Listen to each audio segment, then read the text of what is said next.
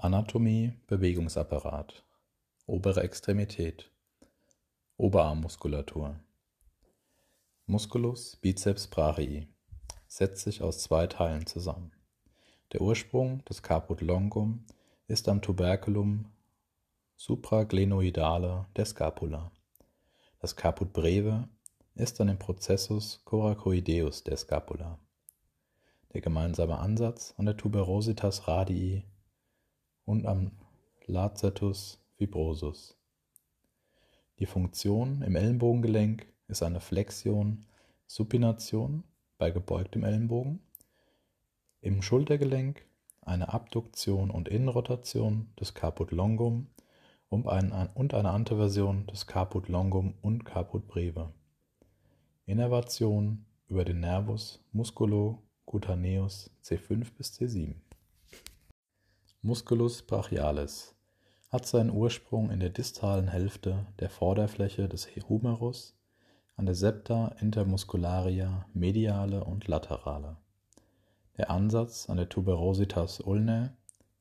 Die Funktion ist eine Flexion im Ellenbogengelenk und Innervation über den Nervus musculocutaneus C5 bis C7 und den Nervus radialis C5 bis C6.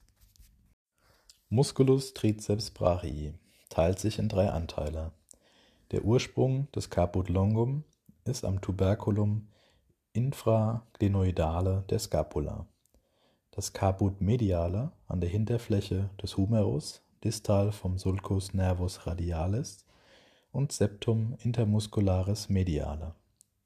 Das Caput laterale an der Hinterfläche des Humerus proximal vom Sulcus nervus radialis und Septum intermusculare laterale. Der Ansatz ist am Olecranon der Ulna.